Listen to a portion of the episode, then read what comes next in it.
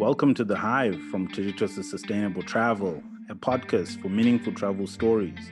We invite guests who have traveled abroad for more than just leisure travel, be it internships, volunteering, or study abroad, either as solo travelers or as part of a group. We also talk to local communities who receive and host these travelers and measure their impact. This is a podcast chronicling sustainable travel. My name is Wesley Maraire, Business Development Executive at Digital Sustainable Travel, and your host of The Hive.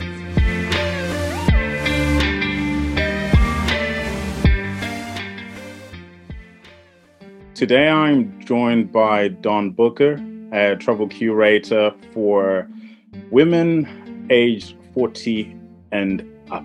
She is the founder of Pack Light Global and wrote a paper on cultural tourism that I think we're going to kickstart this episode on. Dawn, thank you very much for making time to come and speak with me. Absolutely. It's my pleasure. Thank you for having me. Let's kick right off from your master's paper and talk to me about about that. I think it's a fascinating story and that we were just speaking about right before we started this recording. And so I think we can we can use that as our as our starting point.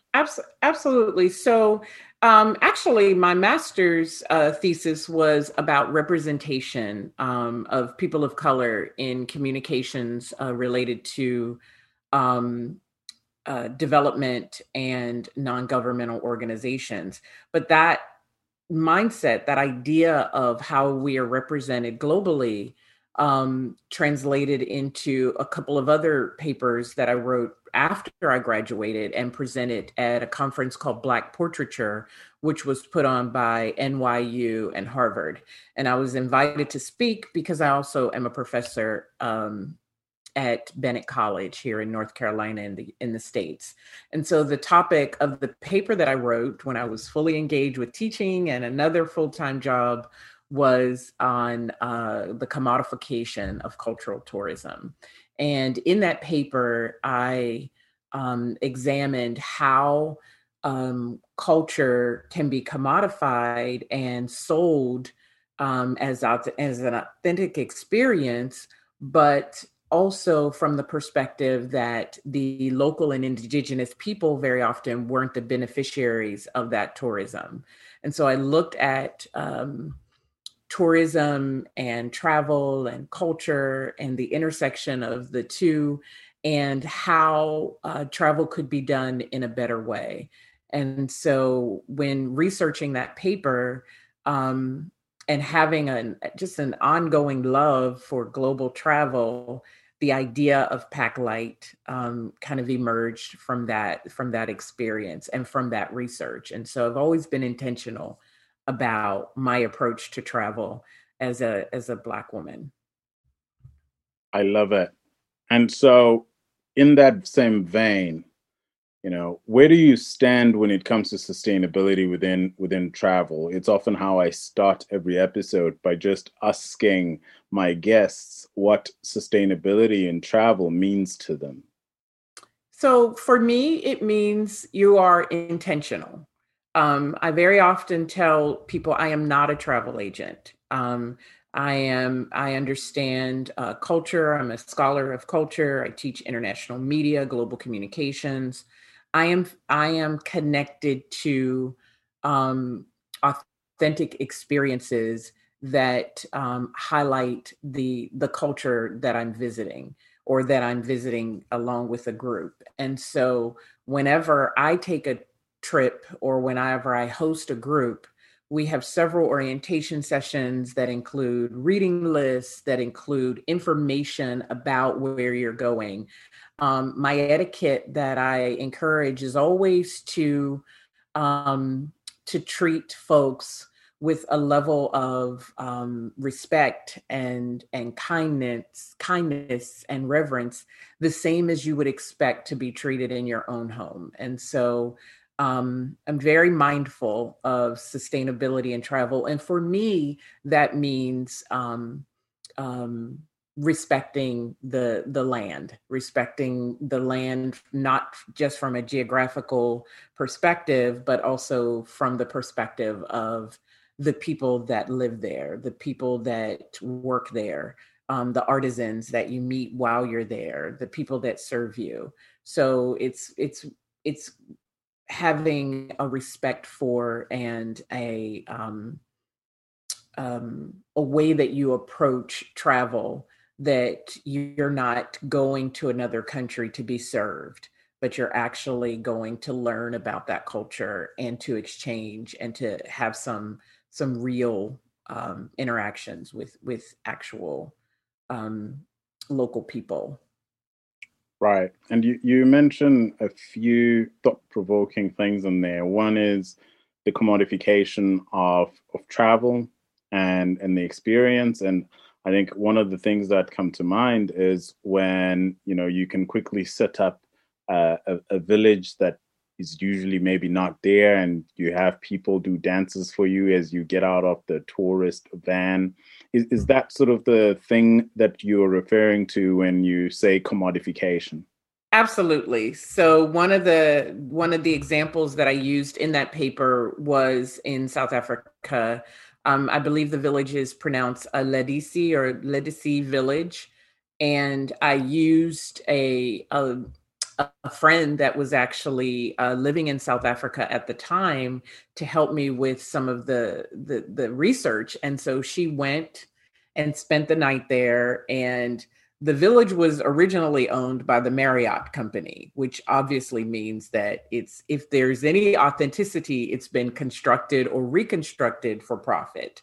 Um, but when she stayed overnight, um, she went out and and talked to the folks that were were working and living there and that had performed some of these dances that you speak of and they were college students. They were not necessarily representative of the the culture or the tribe that they had learned to dance to represent.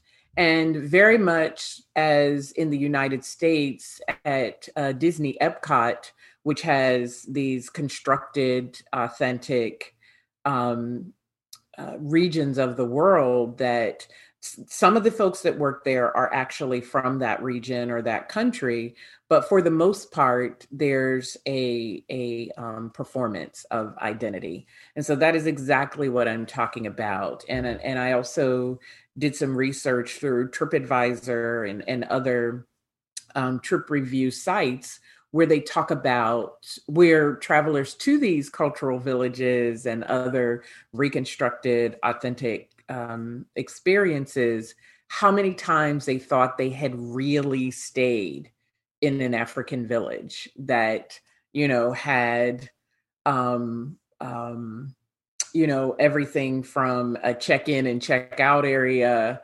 to, um, you know the catering and the the the hospitality company being a global hospitality company and um, these performances because people lack the knowledge or understanding about other cultures or the evolution of culture that they believe that that's authentically how people live in that part of the world. It's quite it's quite tragic when when that happens. And i can't help but think is this something that is consumer driven? So uh travelers going to curators or travel agents or whoever they book through and saying this is what we want or is it on on the supply side where we just make assumptions as curators advisors and travel agents to say this is what people would want to see hence we're going to stage it. What what do you think about that? I think it's a combination. Um, through my research i believe it's a combination. I believe that the the reason that the perspective of that paper was commodification is there's money to be made. Um, there's money to be made. You know you think of it when you go to hawaii which you know is part of the united states but the the expectation is that Hawaiian people, you know, will live out what the traveler believes that an, uh, an Italian, excuse me, a Hawaiian person is. And the same is true when they go to Africa, because most Western people have not evolved their idea of what a modern African experience is um, then they go to Africa with this expectation, or the countries in Africa with this expectation that the African people will will um, play out their ideas of exoticism or um, this natural sort of um, primitive way that um, their lack of knowledge or understanding about um, a modern day Africa um, will support. And so when you look at, I did a lot of um, reviews of what some of these companies, Western companies, that specialize in um, creating travel experiences um, just to African countries. And so if you look at the images, you see animals, you see jungle, you see um, a very limited idea. And, you know, as uh, uh, Chimamanda Adichie uh, talks about this sort of single story of what Africa is. And so when I when I hosted the group to South Africa, many of them it was their first time in Africa, and you know we had uh, a an experience that combined both um, um, sort of the typical tourist experience without the expectation of local people to perform their identity but we also you know i made sure that i exposed them to my my dear friend who lives in uh, pretoria who is a doctor and to her friends and to other aspects of african culture and commerce that are very similar to what we experience in other parts of the world Right, and and I've recently come across the terms or differentiation between traveling with a local and traveling like a local, and it seems you you're introducing that group to traveling like a local and traveling with locals as well, integrating them into the lived experiences of, of real people. To say they are doctors in in South Africa and they live in a nice house and they have friends whom they hang out with. Um, and you know, we provide internships uh, for medical students and for pre-vet students in, in, in Zimbabwe. And I kid you not, I picked people up at the airport. I mean, it's only happened once, but the student said to me, straight from the airport, so where are the lions? And we're in the capital city of, of Zimbabwe. And we're in Harare. And I laughed it off because I thought it was a joke but turns out no, it, it wasn't. Um, it really expected to see to see lions um, in, in dead in the city. It is it is quite fascinating. And Dawn, you provide curated experiences for Black women who are 40 plus. Why that niche? You know, I think that for me to be authentic, and for the experience and there's a there's a divide actually. So I'll, I'll answer that question for both reasons. For the reason that i initially did it and the reason that i realized that it was a good choice. So i initially started pack light um, and i don't know if you're familiar with the erykah badu song uh, bag lady. Oh yeah. Um, and so that's that's kind of where it came from is that, you know, when I was 45 years old, um, I decided to go back to college to get my master's degree after having a pretty long career. My daughter was in college at the time. Um, I lived in Paris for two years, got my master's degree. And while I was there, I consistently received um, feedback from my friends and my former colleagues and um, college friends, high school friends about how they their bucket list, their dream was to visit Paris. And I mean, if you think about the cost of a trip to Paris as opposed to a cost of the trip to Disney World, it's about the same.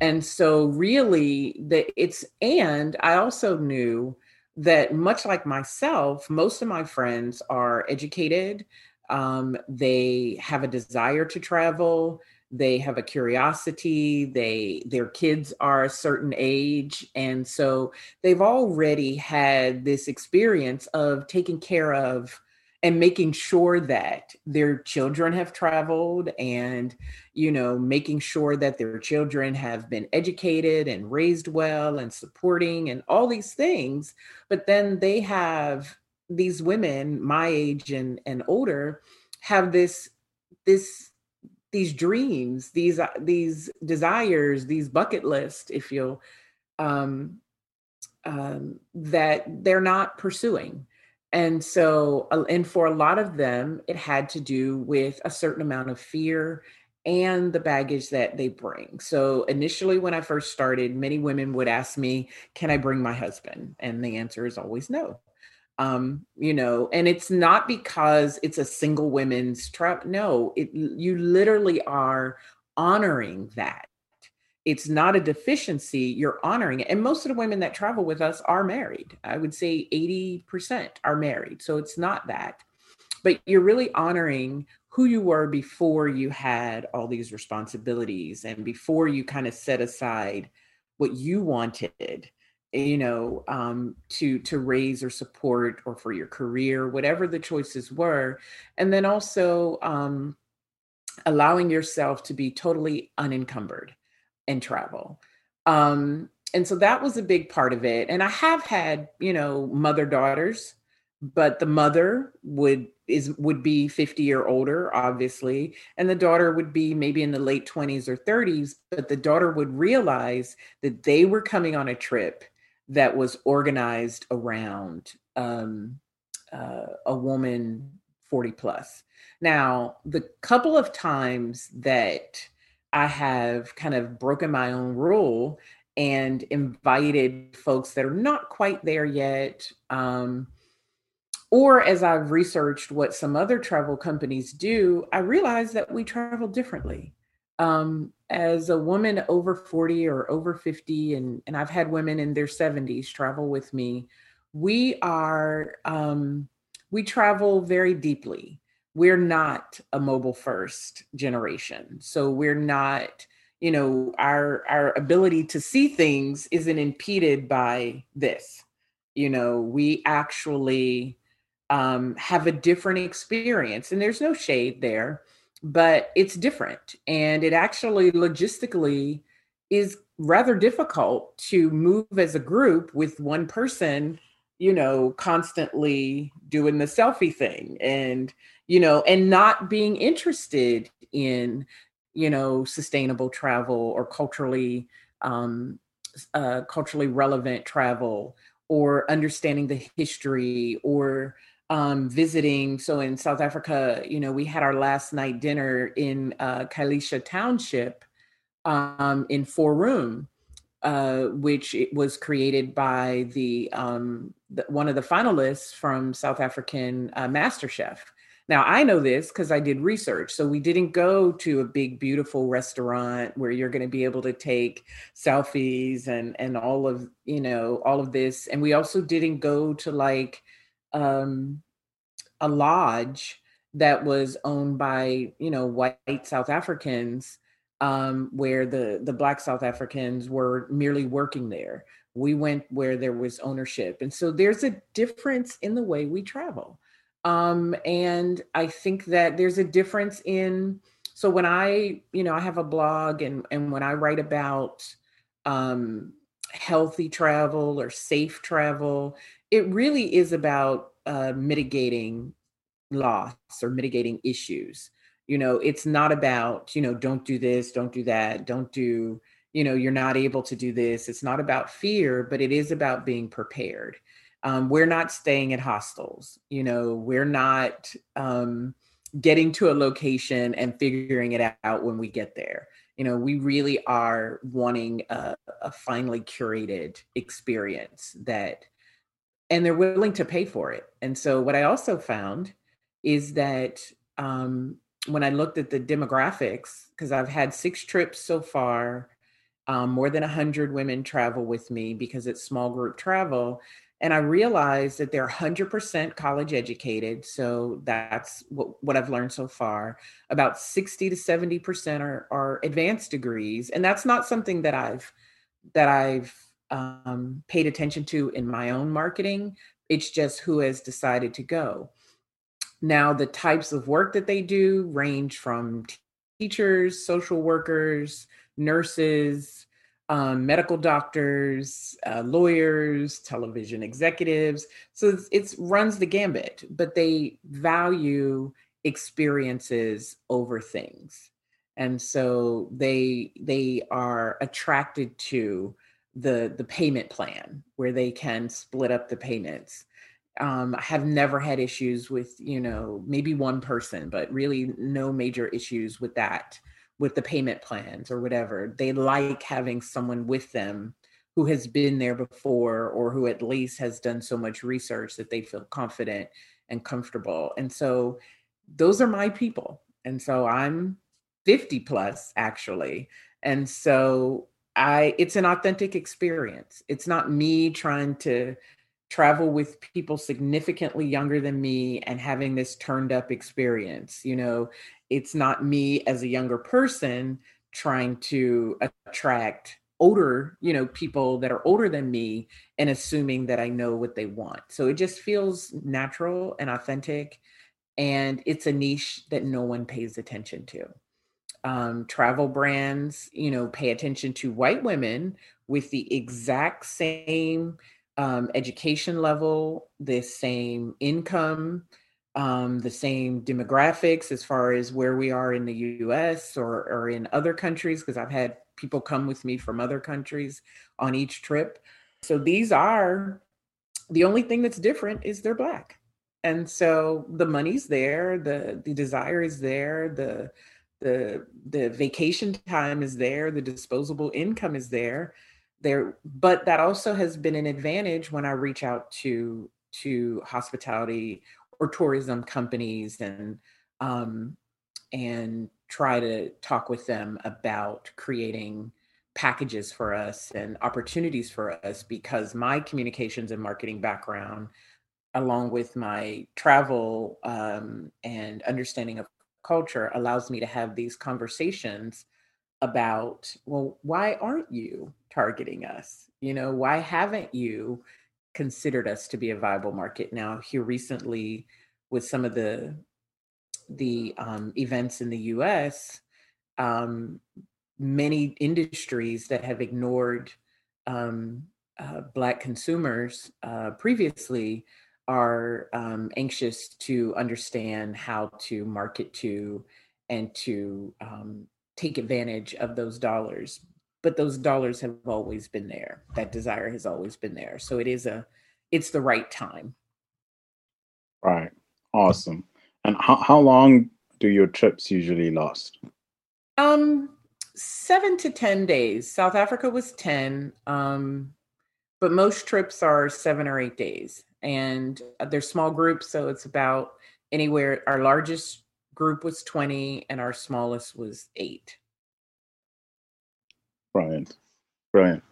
And one of the things you know we've we've started talking about why you've chosen the specific demographic of 40 plus and specifically uh, black women and in in my line of work i deal mostly with students but sometimes church missions. Now they are mostly uh, white uh, and however the thing that also then worries me is when we've had black students come out they seem to have a different experience uh, when they when they travel and and i'm based in zimbabwe but i am made to understand that when they travel abroad as well elsewhere say in europe or in latin america they feel different. And I don't know if this is perceived or real. So, talk to me about the Black woman's traveling um, experience. What's that that's, like? Okay, so that's a beautiful question. I love the question because it is true. So, you know, I teach at uh, Black Women's College, uh, Bennett College um, in Greensboro, North Carolina. And I've taught about 10 years and I teach international media. And in that class, I very often encourage students who have never traveled, um, you know, to travel. And I'll always have a few students who have studied abroad. And so they'll share with the other students. And what I understand and again, it lends to why I started Pack Light is that when I would travel by myself places, um, I would be subject to never ending questions, scrutiny, um, um, sort of always put in a place to justify why or how I got to the same place they are. Um, and the only thing they would see is my skin at that time. Because very often, you know, we know this, and I know this, that um, Americans in general do not have a travel mentality. We have a vacation mentality, but a travel mentality is very different. And so, very often when we travel, we have saved up for a very long time, or we consider it a trip of a lifetime or a bucket list. I'm finally getting to go this place. And so when a, a person who is not Black sees you sitting next to them on the plane and they've tried, they've either come on, they're either traveling for work or for um, some other corporate experience or um, or it's been that trip of a lifetime and you're sitting next to them saying this is my fourth time you know in south africa. You know i lived in paris or you know have this group of black women that travel and it's different women on each trip. Um, it's mind-blowing because it actually goes back to the beginning of our conversation that people have not evolved their idea of what it means to be black in africa or what it means to be Black in the United States. And so, very often, when I'm asked to plan trips for families or for couples, it's because they don't want to um, go on these larger group trips where they're the only Black people there. And so they're constantly answering questions, constantly justifying themselves in the space, representing the entire Black culture.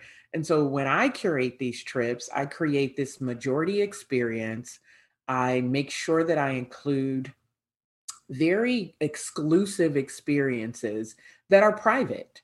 Um, we typically make sure that because I didn't do that in Bali on one of our dinners, and it was very frustrating to our entire dinner to have people all through our meal want to know questions that if we ask the same questions why are you here? You know where are you from? How much did you pay? Where are you staying? You know all these questions to justify your existence in a space when on that particular trip the first black woman that is the president of the american medical association was on that trip you know um, a um, executive from the Discovery Network, which is the Travel Channel, all of that was on that trip. And so we're talking to people who have saved up for a lifetime and they're asking us questions as if we don't belong in the space when really we not only belong in the space, you know, this isn't our first trip you know this isn't our first experience. And so as black people traveling very often you're subject to that and it becomes frustrating um, it becomes um, exhausting and it takes away from your ability to be in the moment. And that is also another reason why i prefer traveling with people a little bit older because we're clear that why we're in a place. We're not just there to take photos. We're not just there um, to, you know, doing it for the gram or whatever. We're actually there to experience it. And so for me, that aligns as well. But, you know, and the question that I get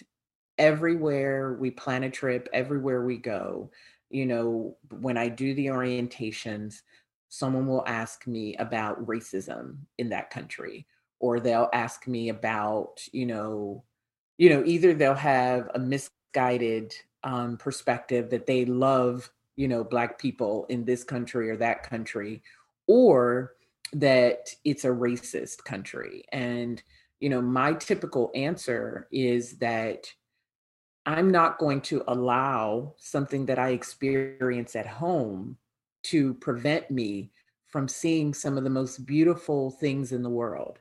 So if I can navigate US racism, if I can navigate the issues that are here, then I certainly can navigate them in Europe or in other countries where there may be issues that we confront. So I'm not going to allow that to stop me from traveling anywhere and i i impart that on the people that travel with me that yeah you might encounter something but you'll also you know if you're in china you'll also see the great wall of china.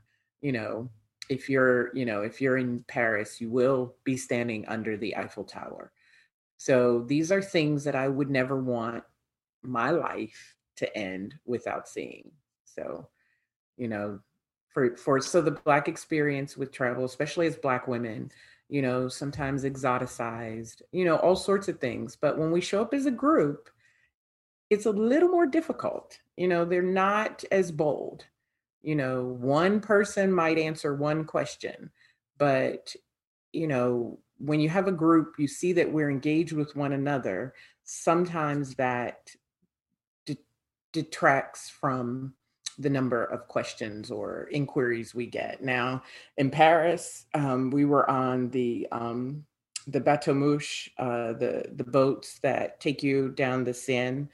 And when we got on, there was twelve of us, and a group kept taking photos of us, of our group. No, they were they were Asian tourists, and they kept taking, and so we did the same, and they got angry. So we i mean and it wasn't it wasn't um uh, aggressive or confrontational but i think that that is how you understand that what you're doing is not okay and so you know i still have pictures in my phone you know that i took you know we all kind of did because they literally stood in front of us and took pictures as if they had asked as if they had inquired and they didn't and um, it was not okay. And this was in 2019, so this wasn't you know very long ago. But our group kind of we were having so much fun, and we said, okay, we're taking pictures now.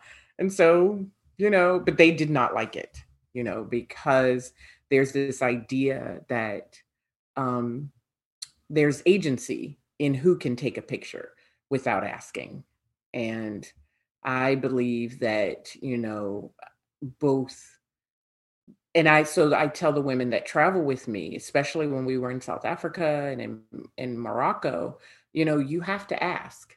You have to ask. You do not just take someone's photo. You need to ask, and if they say no, then the answer is no.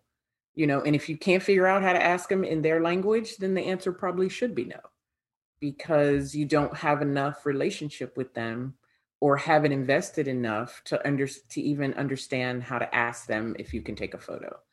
So I'm very adamant about certain things because I do think, you know, as as American women, we take a certain amount of agency with us that, you know, we have to make sure we check and that we are not perpetuating or sort of taking on an honorary kind of Western or white um, identity when we travel. We, we, are Black women and we need to um, enter spaces as such.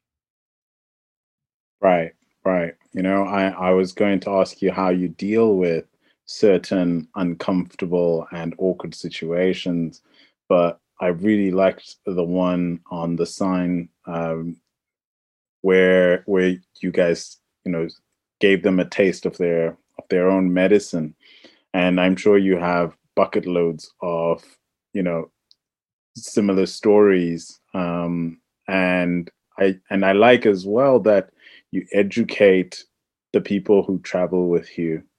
Um, and so I wonder, you know, a lot of what you've already said falls within sustainable travel, but on the broader scheme, do you, is do you find that it is a conversation, um, the issue on sustainability, um, when it when it comes to the people who travel with you?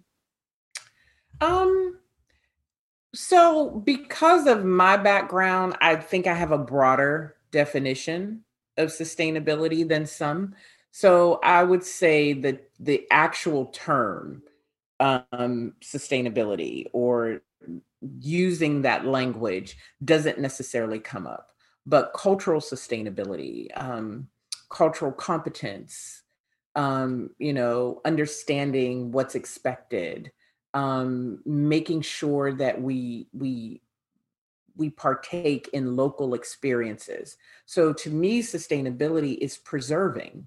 And so preserving is, you know, using local artisans. It's sometimes traveling, you know, in in off season so that you have a greater access um, to local people.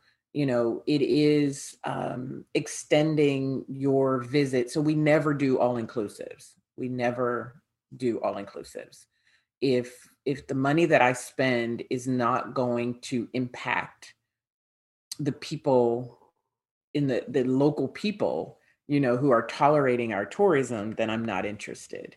And so so sustainability is not something that I have expressly um have expressly shared um, but I think I've used other terms that um, kind of make it clear that that's the type of travel.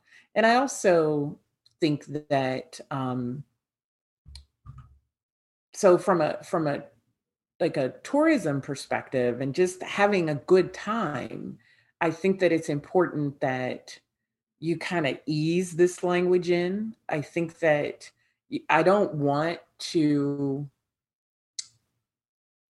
go so far as to because I'm actually not a big fan of voluntourism. I actually don't like it at all.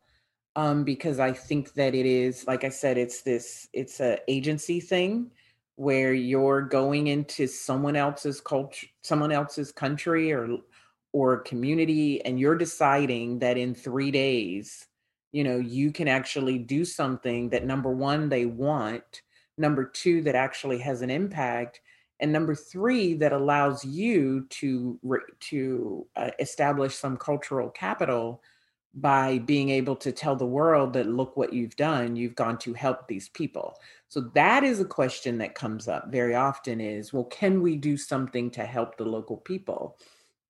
And my response is always we are. We have a tour guide that is local. Um, we will go into markets that are local um, we will eat in restaurants that are local. Our transportation company will be local. We will take, um, we will make sure that we um, um, understand local cultures or local um, uh, traditions. Um, so I think there's a way to do that without saying that I'm a sustainable travel um, curator or or that it's a sustainable because I think that the term might not translate the way that I would like for it to.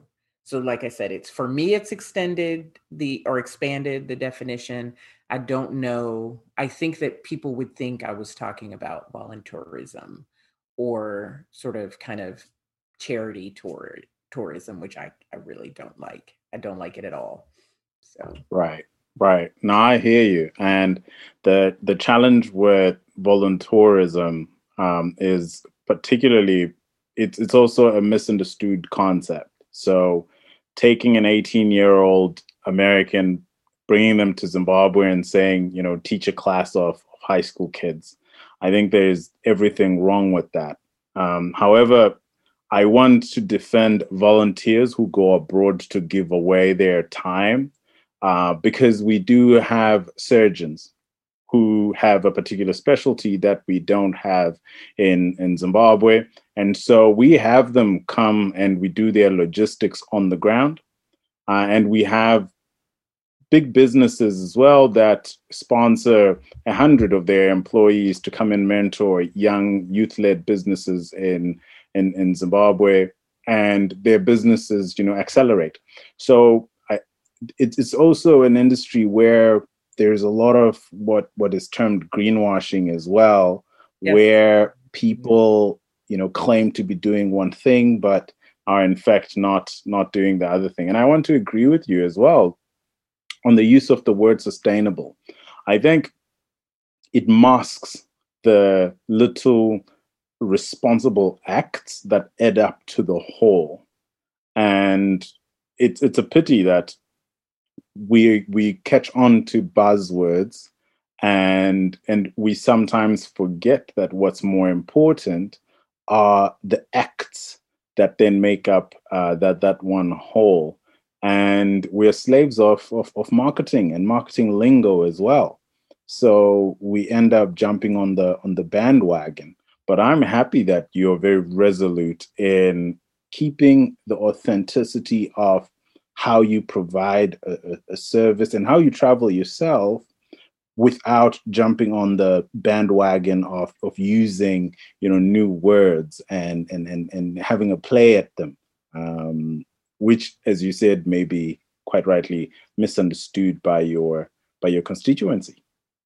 Yeah and i and i think that because i want to also because you always have to remember and this is something that i actually learned. I didn't necessarily because i tend to look at things intellectually or you know culturally responsible i also want my trips these are some people whether i like the term or not i am taking some people on a trip of a lifetime. I am taking some people on a trip that they've saved up for for years. And so i don't want to that doesn't um that doesn't miss me. That idea that it also needs to be fun. Like I do not need to let, you know, to go so far to the sustainability side that they don't have an experience that represents what they expect when they travel. Do you understand what I'm saying? So it's a it's a delicate yeah. it's a delicate balance. So, you know, um I know that uh, catering to this demographic, the hotel is important. So, you know, if I want to make sure that folks have a good experience, um, I need to make sure that the accommodations um, allow for that. You know, we can incorporate other parts, but I don't do, like I said, I do not do all inclusives. I don't I don't want to ever create an experience where we're being told, you know, don't venture out, you know, stay in the confines of the of the resort. We we have not done that. Actually, we haven't done any resorts. Mm. We we we've stayed in villas. Um, we've stayed in riads in in South Africa. Excuse me, in Morocco. Um, now in South Africa, we stayed in two you know, two good, ho- two nice hotels because I knew that that was the expectation of these folks and the the sustainability and the the, the cultural um culturally connected experiences extended beyond where they were staying. So i i i do want to though i mean after talking with you today i do see ways that i could be more intentional in my language though because I do know that whenever I have the the orientation sessions or you know whenever I um, can am kind of informally chatting with folks while they're on the trips, I always am clear about my approach and my perspective, but I don't really use that in my marketing. You know, I don't really, you know, because when other folks, you know, there are a lot of, you know, travel companies that cater to Black women, but I know without doing much research that my approach, my competence around culture and the types of experiences that I curate, they are what separates me. And so I do need to figure out a way to communicate that. Um, so because it's I'm not, you know, there are some trips where it's all about, you know, having a good time, taking pictures, you know, drinking, all that stuff. And I'm sure people do all of those things on my trips, but they also know that there'll be an itinerary that is curated to to allow them to um, immerse themselves in the place. To some right, and I think the punchline that you've kept through uh, this whole time is being intentional. Um, I think it's it's really it's it's powerful for me because at the end of the day, I think it matters very little what we call the type of travel. Um, if we're intentional about contributing to the local economy of the place that we are traveling, of interacting, so that we learn something from them and they learn something from us, and there's that core learning that happens. I think if we're intentional about those things, that's that's sustainable on any measure. And yeah, talking about it is is a is a different is a different issue and though that's that is when marketing comes but i think as people who wear two hats or more than two hats either as travel curators or as travelers ourselves because we are constantly wearing the different hats and we have to think about how we travel as well and if we are uh, intentional about how we travel i think we will be getting to uh, the i guess the promised land for for lack of a better word there. Um, and let's let's speak now of some of the destinations you've taken travelers and that you've traveled yourself. And if we pick South Africa, you know, what is the word that comes to mind when you think South Africa? Um, it's actually not necessarily a positive word, but it's a dichotomy. Mm-hmm. Like I, I always so my first time in South Africa, I received a fellowship when I was teaching in, I mean not teaching, but getting my master's degree in Paris. I received a fellowship to conduct the research that ultimately led to my thesis and to a paper that I had um, published, and I stayed there for three months and so I wasn't on vacation. And so I was able to really, so I have good friends there, people that I love, you know, in South Africa, but I see two South Africas. I really do. I don't, I'm not, I don't have the rose colored glasses of just seeing how beautiful Cape Town is or how culturally um, cool Johannesburg is. I see it, I've seen all of it. You know, I worked for an NGO for a while um, for the three months that I was there, and so it's dichotomy. It's it's um very binary for me. Like there's there's so much beauty. There's so much um, spirit. There's so much ingenuity, um, and um, just the the hosp the hospitality, and mainly what I'm speaking of are Black South Africans. Um, the dichotomy is that when I'm there, when my when my American accent is heard, um, the last time I was there, I was there for almost a month, for three and a half weeks, because I was hosting the group of 20, but I went early and I stayed later. And when I met people there, I was seen as almost this honorary European or you know the white South Africans treated me very differently and I don't I actually do not like it um, and I don't um, it doesn't make me comfortable. But I do think that there's this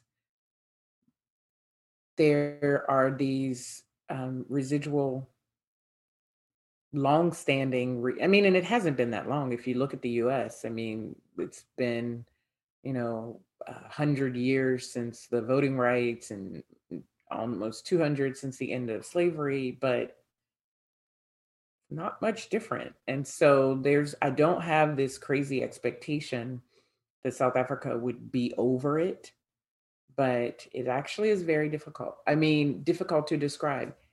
That being said South Africa is my favorite place on earth. So I don't have, I've been to more beautiful places. Mm-hmm. I've been to places that have had better beaches and, you know, not better food, I don't think, but it is my favorite place. It is the place where I felt, you know, my good friend there that is a doctor, I was there at an event that I had to go to, and she stood next to me, and I didn't know her at the time, and I'm crying at this event, and she's asked me what was what was wrong, and I said I just never felt like this anywhere I've ever been, and I hadn't just gotten there, so it wasn't the getting off the plane, kiss the ground, it wasn't that. It was sort of this kind of I had been there probably about six weeks at that point, and I was staying in the you know in the CBD or um, the the the central the central you know right downtown in Cape Town. It just there was something about the way I feel there that I love. So it is my favorite place. Um, outside of of France, I've been there more than anywhere else, and so I love it. But it's dichotomy because I really struggle with the way that the the residuals of apartheid. Right. Yeah, no, that's true. I lived in Cape Town for years as well, and and and for a bit in in Johannesburg, and I can confirm what you're saying as well. Um, we, I actually saw the time that I lived in Cape Town, saw the gap between Constantia and Khayelitsha grow mm. um, drastically. You could you could see it, and um, an acquaintance of mine, Johnny, he's he's American and he's a drone pilot and he's done unequal places. Um, I don't know if you've come across it, and he's taken his drone up and taken f- photo images, and and now he's done it in India, he's done it in Kenya, and he has these drone images that show the the the, the dichotomy that you're you're speaking about. So you're you're spot on. And picking up from there, you know, your favorite place being Paris. What's what's the one thing that comes to mind when you think of Paris and, you know, that just that just says, hmm, only in Paris. You could be doing you could be grading papers and you think right. of it and you say, hmm, only in Paris. Well, South Africa is my favorite place. Paris is my most visited place. And it's because I I um I teach I still I teach there so I'll be going in September. So I teach the school where I received my master's degree I go back and teach each year uh, a module. And so it is my most visited place but it's not my favorite place. Um but I what I love and I do love Paris what I love about Paris is the history. I love the beauty um, I have every time I've gone and when I took a group, um, I spent some time with the the woman that curates the Black Paris tours, and um, which has allowed me to to situate myself, my history in Paris, in Europe. Um, I love the food. I love the purity of the food. Um, I love I mean, it's, it's something James Baldwin said. It's not that you love the Parisian people or the French people, they just leave you alone. I mean, here I'm constantly like navigating racism like all day, like in some way, some microaggression here. Now, I do have them, um, obviously, I'm not saying obviously in Europe, they are the original colonizers. So I'm not saying that. But for the most part, I was left alone. And so I was able to kind of become. So Paris always represents for me the turning point. You know, before then, I had worked in corporate America. I had worked, you know, pretty much, I had traveled, you know, and I had been to some global destinations, but I wouldn't have considered that that's what I was going to do with the rest of my life until I so Paris represents that. When I lived there, I traveled all over Europe. I traveled to Morocco for the first time. So Paris represents for me that that possibility of the world because it's the most international city in the world. from my perspective. And so, Right. and I love it. You know, I love it. I love just the beauty, the food. Yeah. And I have friends there. I have, that's another place that I have, you know, there's such a Black Paris community. You know, the largest Juneteenth party I've ever been to was in Paris. Oh wow. Yeah. Brilliant. And so, you know, I everyone in fact hears Morocco and they think Marrakesh. Uh, but I've since met a few Moroccans who say, no, no, no, don't even talk to me if you're going to talk about Marrakesh. So now I don't talk about Marrakesh anymore. Um, you've been there. Where, why should people go to Morocco uh, outside of Marrakesh? that was that's a, an amazing so when i another um, reference to understanding uh, indigenous local um, black culture when we go places. Um, so when we went to now i had been to marrakesh before and so the the, the trip initially was to marrakesh. But as i did my research um, and understood the West African or um, culture and um, and Essaouira, um, which is on the coast and is only about two and a half hours from Marrakesh. We spent half our time in Marrakesh and then half our time on the coast in Essaouira.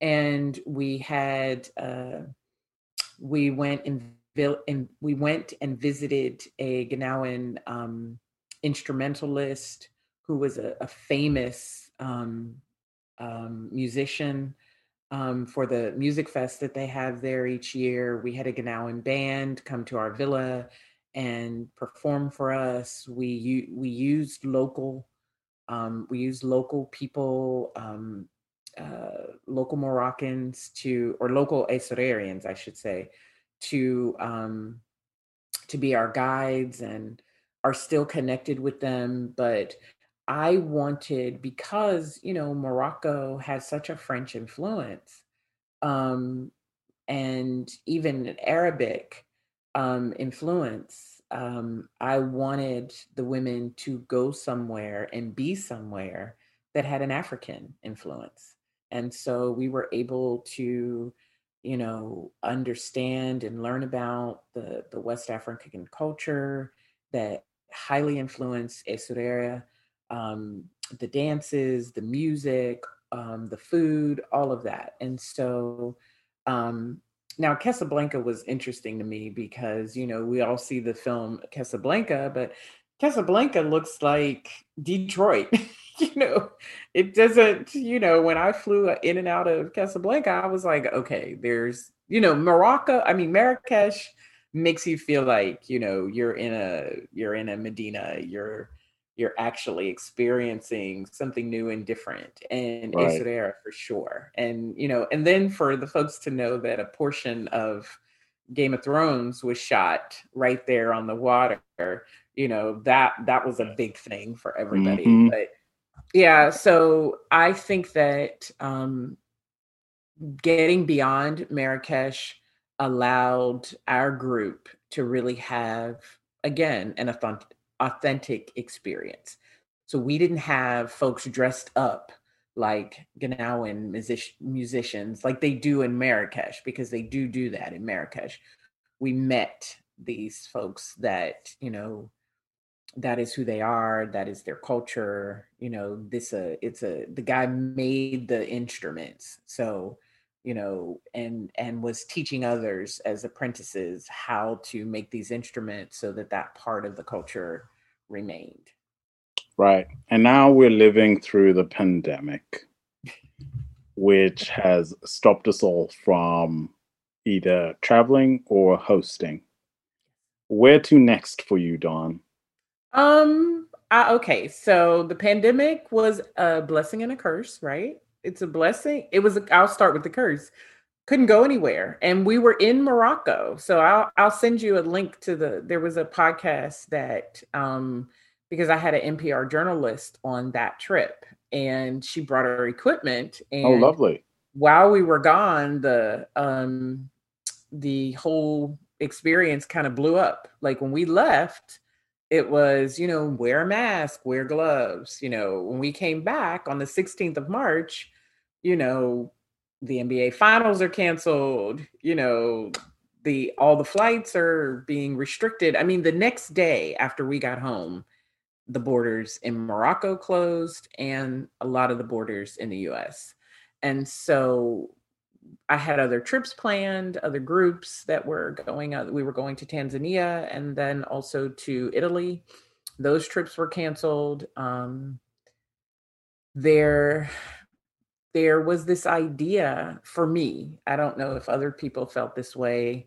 That travel was kind of dead for a while, and the pandemic felt indefinite to me. It didn't feel like okay in a year, you know. And I would laugh when people would say back to normal because I never felt like we were headed back to normal. I felt like we were headed towards a new experience of normal.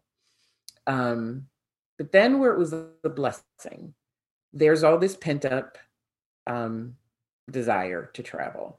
And so my Instagram uh, direct messages, my Facebook, my email, my text messages on my phone, everybody's going somewhere and and I've I've been blessed to be asked to help a lot of people make these plans. Um, our trips for 2022, because I have not planned any for 21. I don't think it's wise because we just don't know what's going to happen this year. Um, but for 2022, we will go to Peru, um, and we will do a train a train trip. Um, so two nights on the train, and then um, we will spend some time um, in Sacred Valley, and um, so we'll we'll do um, Arequipa, Cusco, and Lima. Um, that's Peru. Um, each year we have what we consider the retreat, and the retreat would be the one trip that has had has little or no itinerary. This is for the women that have worked really hard so one year it was Costa Rica, another year it was Bali. This year it'll be we're renting a cruise ship, um, and um, it has 19 cabins, and we'll sail through Croatian through the Croatian islands, and um, we will have some some. Um, I mean, not much, but we'll probably have a yoga instructor on, and you know some soft self-help type of things or or um, self awareness things, but really, you know, that is the trip that you'll just drop your bags and swim and be fine, you know, because that's a part of Pack Light, always a part of Pack Light. Can I and be a photographer on that just to be on it? it's, uh, yeah, that one I can't wait because I know that these trips can feel like work, you know, with these itineraries and all of that. So each each season I plan one that is, you know, get your bag, go to the beach. That's the extent of your and you know, we'll do one or two little things.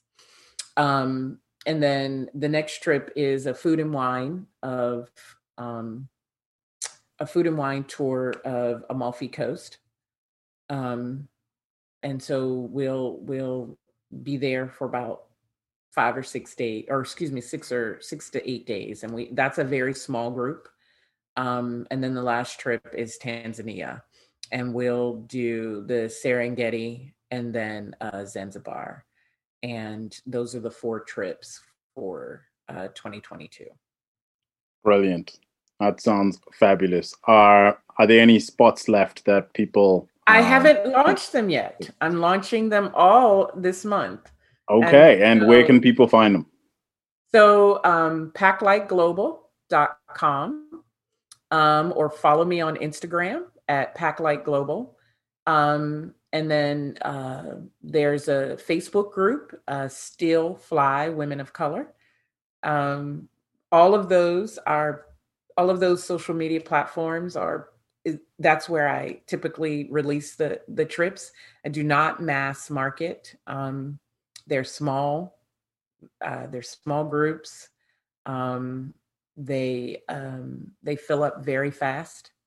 Um, and so, you know, typically if I launch them closer to the end of this month, um, most of them will be full within the the next uh, two or three months.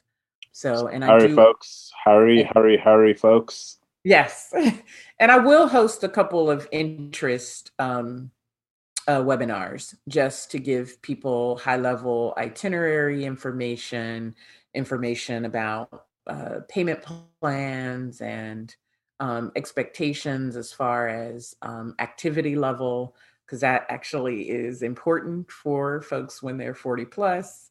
And so, yeah, and to get to know who else would be or might be traveling with you. So, um, yeah, I'll be um, launching the trips later this month, but you have a sneak peek. Sneak peek. Those are the four trips. Brilliant. And I will sure post the links in the show notes and you can get them right there. Dawn, thank you very much for taking the time. I think we've gone over an hour, uh, which is which is always a good sign when that happens. Wesley, and, this is a pleasure. This has been a pleasure. I, I, I so enjoyed listening to some of your other podcasts prior to speaking with you today, and I'm just um, very honored and very grateful that you reached out to me. So Thank you so much. I wish you all the best.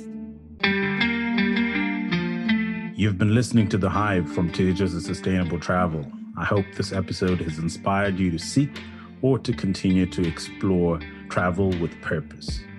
Join our community on social media platforms Facebook, Instagram, Pinterest. And please do subscribe so that you can receive notifications each time we have a new episode. Tatenda, thank you.